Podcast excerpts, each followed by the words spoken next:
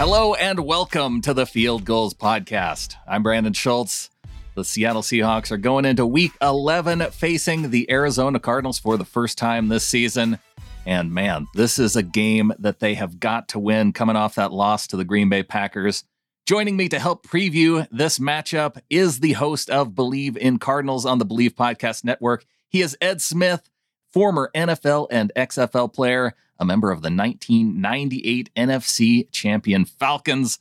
Always one of my favorite guys to talk to coming into this Arizona Cardinals matchup. Welcome back to the show, Ed.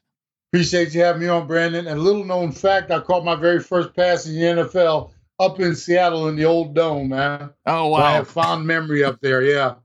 well, this this is cool because I had on Terrence Copper from Believe in Saints, and he caught his first touchdown pass in Seattle. So it's really cool to have you on the show with, with those memories, especially of those kind of career milestones.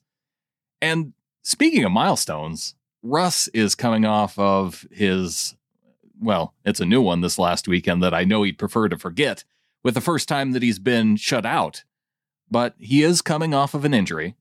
Uh, have you ever had to deal with coming off of an injury and, you know, after a couple weeks trying to work your way back in? It, it, I, I'm curious of anything that you can pull back on as to what Russell Wilson might be going through at this period of time.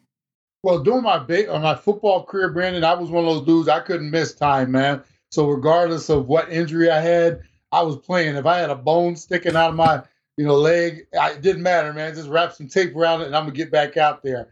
Uh, now, I will say, during my baseball career, you know, I spent nine years playing professional baseball. There were times when you know I was had some injuries that were nagging, and I like a hamstring or something like that, and you miss a little time, and you get a little anxious and you know, you start getting tired of watching everybody else out there doing what you're supposed to be doing.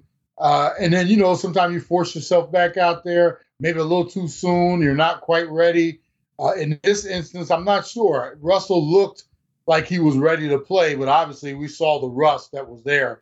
And maybe that finger bothered him a little bit. I'm not sure. But, you know, Russell is a dude that he'll have a very short memory. You just mentioned that. He'll be ready to go. And he's one of those dudes that's going to always try to prove everybody wrong. So I can guarantee any extra film study he needs to do, uh, whatever is is out there, he's going to be doing it, and he'll be ready for this game, especially being another divi- division game. You know, you don't want to lose any, but you know, to go across to Green Bay, many of people have made that trip and come back humbled. You know, but this is division play, and these are the ones that you cannot lose. And then you look at the obviously with Seattle being at three and six right now, Cardinals at eight and two. You cannot afford to fall further and further in the hole. Uh, the more you do, the more now you're battling for wild card. No such thing as a, a, a division title. So we saw what the uh, Niners did yesterday. They came out like a rabid dog yesterday and just put it on uh, the Rams. So this is, you know, yeah, I think what you're going to see from here on out, Brandon, especially with all these division games getting ready to come up, man, there's going to be some slugfest and some desperate football teams playing, and I, I expect this one to be a knockdown drag out because, like I said, Seattle does not want to fall behind, and you know you got a lot to prove, and I think you guys have a good football team. It's just been a weird year. You and I have been talking about it right before we started. It's been like I call it Bizarro World for anybody who used to watch the old uh, was it the comic books? Yeah, it was the, the, the old uh, Batman. League, uh, yeah, yeah, yeah, the League of Justice and then you had the bizarre world of justice. So that's what it seems like this season so far. Uh, but like I said, it's going to be a heck of a game coming up. All records, you can toss them out the, the window for this one. Well, yeah, it was just a couple weeks ago where the Cardinals just lay a beatdown on the 49ers, and that's without Kyler Murray and DeAndre Hopkins in the lineup. And yeah. then so you go into this game thinking, oh, well, the 49ers are done. And then they come out and they smash the Rams. And then, you know, the Cardinals, they had their way with the 49ers uh, earlier this season, too. You know, trying to make any sense of what's going on in the division, I, you you can just you can go around in circles with it. I've given up, Brandon, trying to figure this season out within the division and outside of it. Every week we're looking at you know Bills losing nine to six to the Jaguars. You know, to the uh, Tampa Bay on a two game losing streak you know, we we go out to San Francisco the week before and we just pound San Francisco in the mouth with our backup quarterback. Then we get Carolina coming in here with a dude that's making his second ever start, along with Cam Newton, who we're thinking, okay, hey, put on, some respect behind PJ Walker's name. Yeah, okay, put some behind it, man. You said it, and he comes in here, and along with Cam, and along with their, you know, McCaffrey, man. I mean, you talking about who was the team? You know, who was the team with the better record? You couldn't tell. And I'm at the point now where I just can't call it week to week, Brandon. And I, you know, at the beginning of the year, I think I mentioned it before we started. You know, my great prognostication. I had the I had the Cardinals at eight and nine to finish the season overall. They've already got eight wins. Now, how they finish it off because they did. We got to remember they did start six and three last year, and I my, myself and my uh, radio partner we predicted last year the 2020 season. I came out and I said Cardinals are a seven and 10 team or 7 and 8 team. No, 7, seven and 9. 9. Yeah, I know. This, so this extra week, it's thrown us all It's all messed up now. so they start off 6 and 3, and everybody's pointing at me in my radio partner like, you clowns, you don't know what you're talking about. And they limp to an 8 and 8 season. And so I'm like, what I tell you, you know? Yeah. So this year, like I said, I quoted 8 and 9, but I'll be doggone if they don't, like I said, they already have eight wins. If they don't look like a 10, 11, 12 win team, but it's not how you start the race it's how you finish the race. So we'll see how this goes moving forward. And that includes what Seattle can do in the second half of this season. We see what somebody hit the snooze button and, and or turn the snooze button off and finally got the, the Niners up because they look like quality quality team last year. And then we all know the Rams are going to have to try to have something to, to prove. But like I said, it's been a crazy season so far, man. I can't I can't call it, and I'm tired of trying to figure it out. I don't know how much to put into that 49ers victory over the Rams because for whatever reason, they've won now five straight games over the Rams. And it's not like the 49ers have been a great team these last few years either. I mean, ever since yeah. that, that Super Bowl season, they haven't really looked like that same 49ers team. With the Cardinals, though, I mean, you get out to a 7 0 start to the season you have the injuries to Kyler Murray, DeAndre Hopkins. Do you do you attribute these last couple losses to those injuries, or is there something else going on with the Cardinals? It'll be interesting to see Brandon because it, one, when Kyler comes back, I was a little curious when he came, like when he missed the San Francisco game. You got to remember we were coming off a Thursday night game, which gave them even more time for him to get ready for that San Francisco game. It was a game time decision, but he did not practice all week. And then maybe because we were playing the quote unquote wounded Carolina Panthers, they thought, hey, we got away with San Fran. We can get away with another one and get us a cheap victory here, which obviously it turned out to be the wrong decision because, uh, you know, obviously Colt wasn't getting us two. So I'm really curious: is that ankle, uh, is it going to be healed? Because I, I've, I've said this about Kyler from day one. Very dynamic when he has his wheels.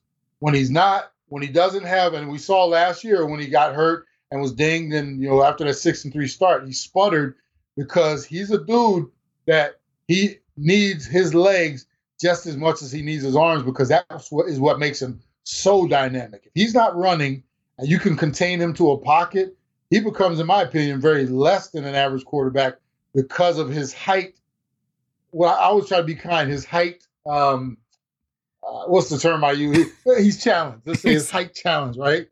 And teams can now you know, swarm around him, keep him in the pocket, and his in the pocket passer rating and his his whole demeanor is so different than when he's some of the plays he makes, Brandon, when he hits that eject button, he spins and he spins again, and all of a sudden he's running 20 miles an hour to the sideline. Then all of a sudden he stops and he's one up down the field. If he can't do that, makes him a very average quarterback. So I'll be very interested to see if they kept him out for that extra week, might have cost them a game. But if it gets his, if it gives us his legs back, and he can stay unharmed for a majority of the rest of the season and still have that extra, you know, speed and everything like that, I think we're okay.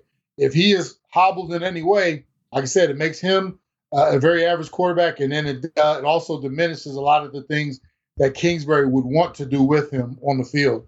So, is there a theme that you're noticing then? Because it seems like a couple years in a row now with Kyler, you he gets out to these great starts, but then there's always that kind of injury. And and as much as you point to the the height aspect to it, I mean, the his bulk is it seems like more of an issue because I don't know if he can take that kind of consistent pounding that that you see a lot of these guys take. Because I mean, Russell Wilson, you know, he has that bulk. Even Drew Brees, I mean, he had a little bit to a sense, and and yeah, he didn't have the height either.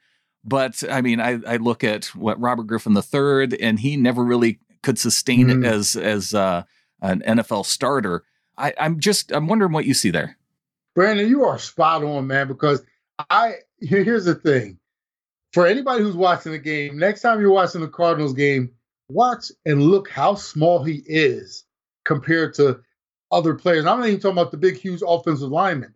When you look at him standing next to another running, like a running back, you're like, damn, that dude is tiny out there. And it's, you know, nothing against him. I say he's done. No, he's, know, I mean, he, he makes some incredible plays with the talent that he has. The one thing you can't teach, Brandon, is size. And and I'm not just talking about vertical size either. You're talking about, you know, maybe a little meatiness in the body and stuff like that. There's, you know, there's always a trade-off. As fast as he is, you know, it doesn't seem like he can take and what he's done. And my radio partner and I, we joke every now and then because he's not afraid. Like he sees the getting down, he's not afraid to just stop, drop, and roll, man. Which is probably the best thing in his repertoire when it comes to if you're gonna be in that pocket, don't take any of those huge hits. I will say though, when he gets out in the, the, the into the roughage, sometime you know you can't always call where it's coming from, and sometimes I think he's his own worst enemy in terms of He's moving so fast, he sees something coming and he either tries to get down fast, and that in itself can cause you to twist an ankle, to turn a knee, whatever it is. Whereas, you know, he's really good with sliding when he sees it coming. But there's just certain aspects, man, that you can't control when you're out there and things are, you know, going 100 miles an hour. So the, the one worry I have is that we're only three years into his career, and you're talking, you know, hopefully you know, 12, 13, 14, 15. But already we're starting to see those dings that don't just turn into, well, he dinged himself, but he played through it. Because when he gets dinged, it's like, okay, how's he doing? Is he hurt? Or, and, you know, here we are two weeks with him on the sideline. And, you know, all it takes is one more time or another tweak or this. So we're, you know, the fans, they have a different perspective. You know, it's, you know, you can't tell fans anything. He's the best thing since sliced bread, you know, that. And I'm always like, you know, let's let's temper this a little bit. We gotta get some longevity here. We also have to see him play through some things and maybe you know some other aspects of his game I'd like to see improve as well. But I mean, you bring up a great point, man. Like I said, he's not the biggest dude. Uh, he is out there with a whole lot of giants, and he's going to take some hits. And how durable is he? We'll find out moving forward, not just this year, but for many years to come. I'm going to be watching the injury reports this week to try and get a sense if Kyler's going to play. There's another guy I'm going to be watching the injury report for too at wide receiver, and I want to talk about him coming up next.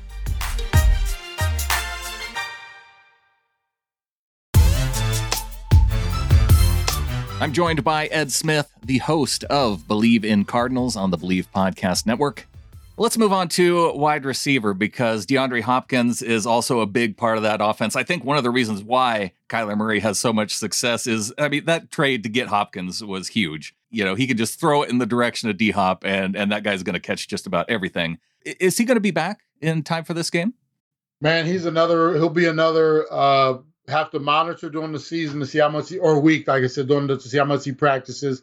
Uh, which is kind of a let's put it this way: he hasn't practiced all year anyway. right. It's just so it's whether he practices or walks through on Friday and they deem him fit to play on Saturday or Sunday. We'll we'll get to that point. My worry about D Hop is, like I said, one he hasn't practiced since training camp. He each week he's out. You know, he practiced limited on training camp. Uh, did not play any preseason games. He's got a hammy, and anybody who's ever played, or even if you have never played, Brandon, if you've ever pulled a hamstring, man, that is the most aggravating thing.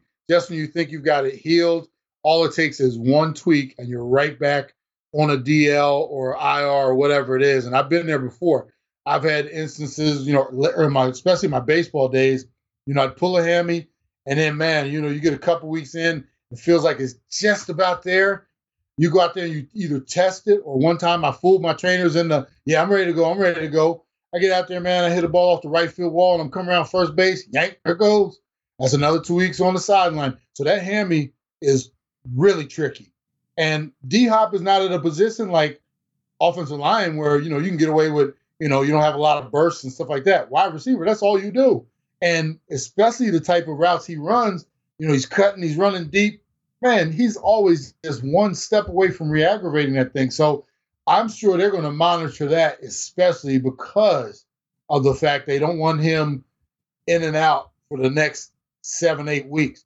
If he's not 100% as, or as close to 100% as he can be, and they're probably going to test it extremely. If he's not there, I guarantee you they will err on the call side of caution with him because, as you mentioned, he brings so much more of a dimension to Kyler's game in terms of we. And if you've watched any film, Brandon, him been a couple times when Kyler has not even seen where he's throwing the ball. He just knows uh, D Hop is somewhere in that direction, and I'm gonna chuck and duck and throw it, and we'll see what happens. And nine times out of ten, D Hop is coming down with it, and it's this great play, and they're like praising Murray for, oh my God, did you see the throw he made? I'm like, no, did you see the throw he made? He didn't even know where he was throwing yes, it. Yes, that's last but, year. Everybody calling it the Hail Murray on the on the one oh. throw at the end of the game. And what did Murray have to do with that? I mean, yes, he had to get it to the end zone, but that was an amazing catch by D Hop. Can't tell you how many times we've seen that. And me and my radio partner Javon, we laugh at it every time because we're like, we're like, uh, did you see that he threw another one up? But it, like I said, he's constantly getting the credit. Like, oh my God, did you see that pass that Murray threw? And I'm like, Murray didn't even see the pass he threw. He just so was. oh, so with with Hopkins out, um, who are some of the other guys who have kind of stepped up? Uh, Christian Kirk has has he been able to make to step up in that? I know you got the rookie Rondale Moore. Uh, who's who's kind of been able to step up in his absence, if anybody? They're all chipping in, and you look at last week. Christian Kirk had six receptions, ninety-one yards, which is a great game. Uh, we got Rondale. They're still trying to figure out things with him. So in the passing game right now, it'll be Kirk and I think AJ Green. I think we had an AJ Green sighting a couple weeks ago. I don't think he caught any passes this past week. I will say this much though, Brandon. If we get a running game from Conner, we now lost Edmonds for at least a couple to three weeks or so with that high ankle sprain. But if we can get any sort of running game from James Conner, which brings an additional element to our game, uh, you know, because now you can run and throw, which and now you're not putting all the pressure on whoever's back there quarterbacking, that will add so much to us. If we get out there and just have to throw the ball 35, 40 times, run the ball 15, 20 in a game, I don't see much success even going up against your defense up there in Seattle. So the biggest key for me is James Conner, the way he ran, and I'll I'll steal one from you. Look a little bit like beast mode this past week uh, over there. You know, was it no, not two weeks ago because he didn't show up this past week, but two weeks ago when he played against um, San Fran man, that dude, he looked like an earlier version of himself. We need that type of Conner to show up against Seattle in some of the games coming up on our schedule for sure. If Kyler Murray doesn't come through, it sounds like there's a possibility because Colt McCoy went down with an injury in this game too. You're down to your third quarterback. Yeah. I'm having Colt McCoy flashbacks because he uh, last year with the Giants, the Seahawks had to face him and oh my gosh, it was one of the worst losses that what just one of the more frustrating losses, I guess, uh, considering the position Seattle was in last year. And then Colt McCoy comes in and, and beats Seattle. He's a dude, man, that you look at him, he'll have these flashes like he did two weeks ago in San Fran and against your Seahawks last year. And you you scratch your head like, how come you can't do that every week? Or you know, it's like, why and why do you have to do it against us? You know? Right. Yeah, I, I don't know. He's another mystery to me. If we have to put him under center this week, I will say he does add an element of getting under center, which Murray doesn't do enough, in my opinion. He has another element, and I guarantee you, Conner loves playing behind him because he can now get seven, eight yards deep and come from a quarterback under center in place of all of the time doing everything from read option uh, kind of status. And I do think that's something I hope that they watched and saw the success of it with Colt McCoy, and they say, "Hey, Kyler, you're going to have to get up under center a little more, even if you're uncomfortable doing it." Which I don't think. I think he's going to veto anything like that because he just doesn't. He's not comfortable in it. So that might be a bugaboo for him for the rest of his career. But I'm, you know, like if you guys get Colt McCoy, man, you might as well flip a coin because you will have no idea which one you're going to get, Brandon. And if you do get Kyler, monitor how soon he gets back into practice. I'm not a big fan of game time decisions when you haven't played all week. So if he gets to Thursday, doesn't practice now, Friday's a walkthrough and they're giving you the game time decision, you can plan on seeing, in my opinion, seeing Colt. I don't think you throw your uh, franchise quarterback out there unless you're Aaron Rodgers uh, you know, after not being on the field all week with the team. Yeah, I don't need to be reminded about that from this last week. we you know we spent a lot of time talking about the offense here. We haven't talked much about the Cardinals defense and I feel like that's really been one of the keys especially when they got out to that 7 and 0 start that the defense w- has has been uh, a turnaround from what we've seen in previous years. Vance Joseph should get a whole lot of credit for what he's, you know, and not necessarily scheme wise, Brandon, because he's using similar scheme, but what he's done, he's become so unpredictable with where he's bringing guys from, uh, how he's attempting to attack offenses, and then he's got these different tools with the, you know, Isaiah Simmons and Budda Baker in the back end of the defense. We lost J.J. Watt. Obviously, he's on the shelf. Let's just say for a little while, but Chandler Jones is still putting in his work. You know, stats don't really show it because teams are obviously double and triple teaming him. But that it, what I've liked is you can look down our stat sheet, Brandon, and there's like 30 guys who have at least one tackle on that. You know, I'm exaggerating a little bit, but we got a whole bunch of dudes contributing. It's not all just on one guy or or the defensive front. We got dudes in the secondary making tackles. You got your linebacking crew, Hicks, everybody out there. Uh, the front, uh, uh, the, the front is actually doing a pretty good job. And then, like I said, I give all the credit in the world to Vance because normal situations in the past, you know, it's third and this down and distance. All right, here we go. He's gonna cover two with a little something off this end, and you know, man, that dude is now doing things that I'm like, wow. If I was a quarterback out there against this, wow, that, I don't know if I can even handle that. I'm watching, you know, because I watch football a little different than most people do because I played the game. Right. And I'll sit there and sometime I'll say to myself, you know, if I was a tight end, I'm out there, what read would I make? And I'm looking and I'm, I have the luxury of being able to rewind it, right? And I, you know, sometimes I have to rewind two or three times and I'm like, man, that was a little exotic right there, a little, you know, something off the edge along with a low zone blitz in the middle, you know, dudes dropping out or you're bringing. So that is the one thing that I'm really liking. And if you notice, after the first game, we had Chandler Jones with five sacks, and everybody thought Chandler's going to get like 60 sacks this year. You know, that's really calmed down. But what has happened, it's been consistent you can't from week to week, Brandon, it's like, well, who led the Cardinals in tackles? And you look at the sheet and you're like, oh damn, this week it was Jordan Hicks. Who led him this week? Oh, this week was Isaiah Simmons. You know, last year we had you know, this is when our defense was really, really bad. And we do have some holes to fill. Our running defenses sometimes can just give it up. But last year, there were times when Budda had like 18, 19 tackles. And if your safety is back there making 18, 19 tackles, unless he's doing a lot of you know hitting gaps and making tackles in the backfield. If he's got 18 tackles, that means he was making a lot of tackles 10, 11, 12 years, yards up the field. And that's what I'm not seeing this year. I'm seeing a lot of dudes contributing around the line of scrimmage, at the line of scrimmage. We're not seeing, you know, in most instances, like I said, we do have some holes to fill.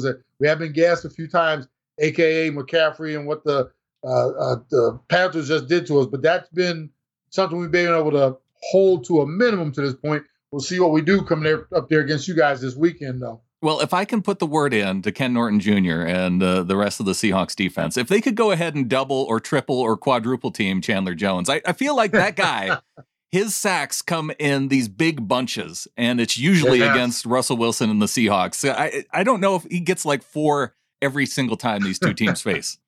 Yeah, he seems to wreak havoc against you guys, and you know some guys just have that whatever it is, like they love feasting on this particular team. I don't know whether it's a scheme or something you guys do offensively or even formations that, or maybe you guys leave him on an island too much or your tackles on an island. But man, I'm telling you, you know, this is he's probably looking at some of that old film, just ready to go. And I'm sure uh, Russell is in the meeting rooms looking at some of that prior film, and he's saying, "Look, we got to do better than this right here," you know. So we'll see. Like I said, it'll be interesting to see how they come out and attack. And you know, I expect a pretty good game here. You know, regardless of whether Kyler is playing or not. This is I never think, and maybe this is to a fault of mine. Whenever I know Seattle's playing at home, I always give you guys a little bit of edge. I don't care who you're playing because I know how the fan base is up there, the 12th man, how hard it is to go up to Seattle to play.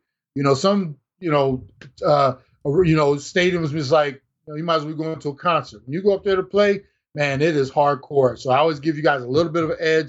this one will be interesting. You know, considering who's in, who's out, and obviously Russell coming off some rust. But I expect this to be a pretty good game. Well, you talk about bizarro world with regard to that too. The Seahawks have one win at home this season, and that was against the Jacksonville Jaguars. So I, uh, you know, I wish that I could say that having the crowd there and, and behind this team is, is going to have an impact and in some way. But man, they, they had such a good season at home with zero crowd last year, and then they come out and and to only have the one win against the Jaguars is I I, I have no explanation. I don't either. I have a question for you, Brandon. What is the temperature like on head coach up there? It's just, I mean, when you're there long enough, and you obviously had he had some success early and just two Super Bowl uh, uh, and losing one of them, but obviously two Super Bowls. But Pete Carroll seems like he's getting long in that tenure there, and it's not like the arrow is not no longer pointing like straight up or even on a diagonal up. If nothing else, it seems like it's flatlining a little bit. How is everybody taking to, you know, can how long are we gonna give Carroll to either turn this around or you know these mediocre seasons? Yeah, a flatline is probably a good way to describe it. I, I would say it's a mix because I, there's there's fans that you know, especially ones that, well, and I can't even say that it's, you can put even the division on fans that have been around a long time versus those that haven't. But I, I think there's people that point to the the culture aspect that Pete Carroll has brought to the team and how man that is really tough to find a coach that can kind of build culture within the team and and and do that sort of thing but then you look at the offense and you say you know with with Russell Wilson this team should have had much more success over these last mm-hmm. few years they brought in different offensive coordinators it hasn't shown up as far as any kind of. Eh, eh, we see the same kind of exact format for the offense, no matter yeah. who the coordinator is. And so, is it Pete? Is it Russ? It's it's uh, tough to tell and really point your finger on on what it is because I I know as a fan that with Shane Waldron coming in, I had that expectation that the offense would look different this year, and it it really hasn't. So um, there's a there's a good enough portion of the fan base that's essentially ready to blow it up and, and start all over. And I I don't personally I'm not ready to go there because I'm, I'm enjoying the Russell Wilson ride, and we've never had a quarterback yeah. like him. And I I just want to I want to ride things out with Russ as as long as I can. Yeah, I mean the questions are, will start obviously because you can almost game plan the Seahawks attack from week to week. They do the same. It's like about as non-dynamic, and that's one of the things I will say about Kingsbury. Last year, I was always questioning where's this dynamic offense. Man, he's been doing some things recently that have even made me go, wow. You know, Christian Kirk throwing a, a pass last week. You know, when you got your backup quarterback out there, some of these uh, jet sweeps and different things. He's doing things that are making me really kind of give him credit. Whereas I can watch any Seattle game, no matter where you're at, home or road, you know what they're going to do, running the ball. It looks stagnant. And then you get Russell just dropping back. And I just wonder, you know, maybe like, you know, Pete, maybe it's time like go, like you said, go get you a real dynamic offensive coordinator, leave that side of the ball totally alone and see how it can go. But it just does look like it's really just kind of stale out there. Well, and that's why I mean uh, maybe you would have some insight on whether or not it's it's Russ versus the offensive coordinator because I do think that there's some criticism on Russ that oftentimes he drops back and rather than playing within the structure of the offense, you know, just going to the open guy. Uh, yeah. And he he wants to hold on to the ball and go for the big play. I think more than he wants to just like I said, play within the structure of the offense. And I think that can end up being a detriment to the team because you you never get in any kind of rhythm that way. And yeah. that's where I see the the biggest problem with with the Seattle offense. And I think part of it is frustration on Russell's behalf, Brandon, because it is so vanilla, if we can just use that term, that when he does drop back, I mean, you know, he's got his reads and everything, but there the concept sometimes it's all about the concepts. You know, when you you watch some of these motions and different things that some of these other teams are doing, it's all to, to discuss. Primarily, if you think about it, Brandon, there's only so many ways you can run the ball. There's only so many ways you can block a scheme and throw tree routes. But what happens is you get these real creative, you know, uh, you know, uh, offensive coordinators. They can run the same play out of six or seven different formations, throwing different motions, throwing different packages. You know, you got a lot of these screens now being thrown to tight ends, third string tight ends that nobody ever thought about. Man, I wish I was playing now. I might even got me a couple of those, you know. But it's like there's so many different ways to skin a cat. But it seems like the only way Seattle knows how to do it is put the cat in the in the uh, pot, let's boil them, and let's take take the skin out. They don't have any creativity to what they're doing, you know. And when I talk about the routes and the trees, you know, you might have to mix up motions to get this guy here, and then you got three guys on the same side, and you're running the different combinations that can make somebody get open or expose a defense if they run this or that. I just don't. I think that's the biggest stale part of what Seattle does because there's only so many ways you can run and throw a ball but it's how you get to those situations, meaning you're freeing up your wide receivers and causing confusion in secondaries and stuff like that. And I just don't think Seattle's been creative enough to give Russ that feeling like, hey, man, sometimes we can go out there and I don't have to throw it 70 yards to a dude because he's going to be open 30 yards down the field because we schemed against this coverage. And, you know, I was able to use my eyes to draw the free safety this way, knowing all well, all I got to do is I got one on one coverage back here. He beats him and I got it. They're not they're not giving me enough. Like I said, they're giving you vanilla cake with vanilla icing every week. I don't see any sprinkles on it. I don't see any fruit mixed in it. Nothing. It's just vanilla cake. I do. I see some here and there. I like. I, I see bits of it. And another thing that you know, you bring up the screen game. I can't tell you how many times I see Seattle struggling to to put together a good screen pass is height an issue? Does Kyler Murray have any troubles throwing screens? Well, for Kyler, you got to make sure his windows are clean, meaning you can't have the big uglies in front of him. Sometimes, you know, you, you get more creative with Kyler, you roll him out to develop some of those screens and different things like that.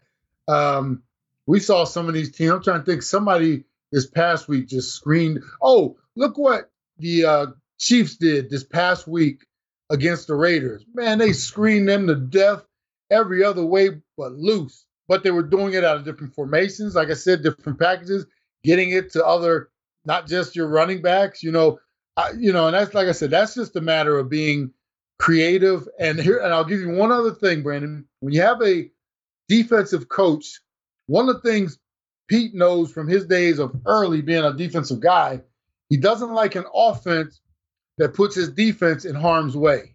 And how do you do that? Meaning, put a team you get too creative, you get too cute, you want to run these screens and this and you know shovel passes and all that, and then you end up turning the ball over deep in our territory. You put my defense in turmoil.